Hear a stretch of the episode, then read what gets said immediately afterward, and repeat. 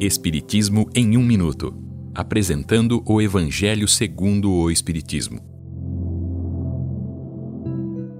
Capítulo 8. Bem-aventurados os puros de coração. Pecado por pensamentos. Adultério. Não cometereis adultério. Eu, porém, vos digo que aquele que houver olhado uma mulher com mau desejo para com ela, já em seu coração cometeu adultério com ela. Nesta frase de Jesus, contida no Evangelho de Mateus, não devemos entender a palavra adultério ao pé da letra, de modo único. Jesus a empregou para designar o mal.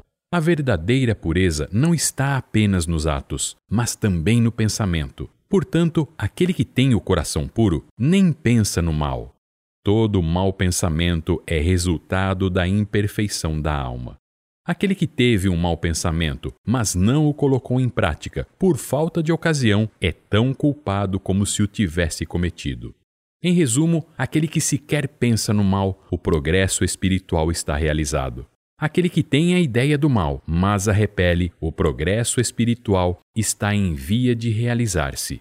Finalmente, aquele que pensa no mal e com ele se identifica, o mal ainda existe dentro de si com plena força. Deus leva em conta todos os atos e pensamentos do homem. Esta é uma livre interpretação. Livro consultado: O Evangelho segundo o Espiritismo de Allan Kardec, edição 3, em francês.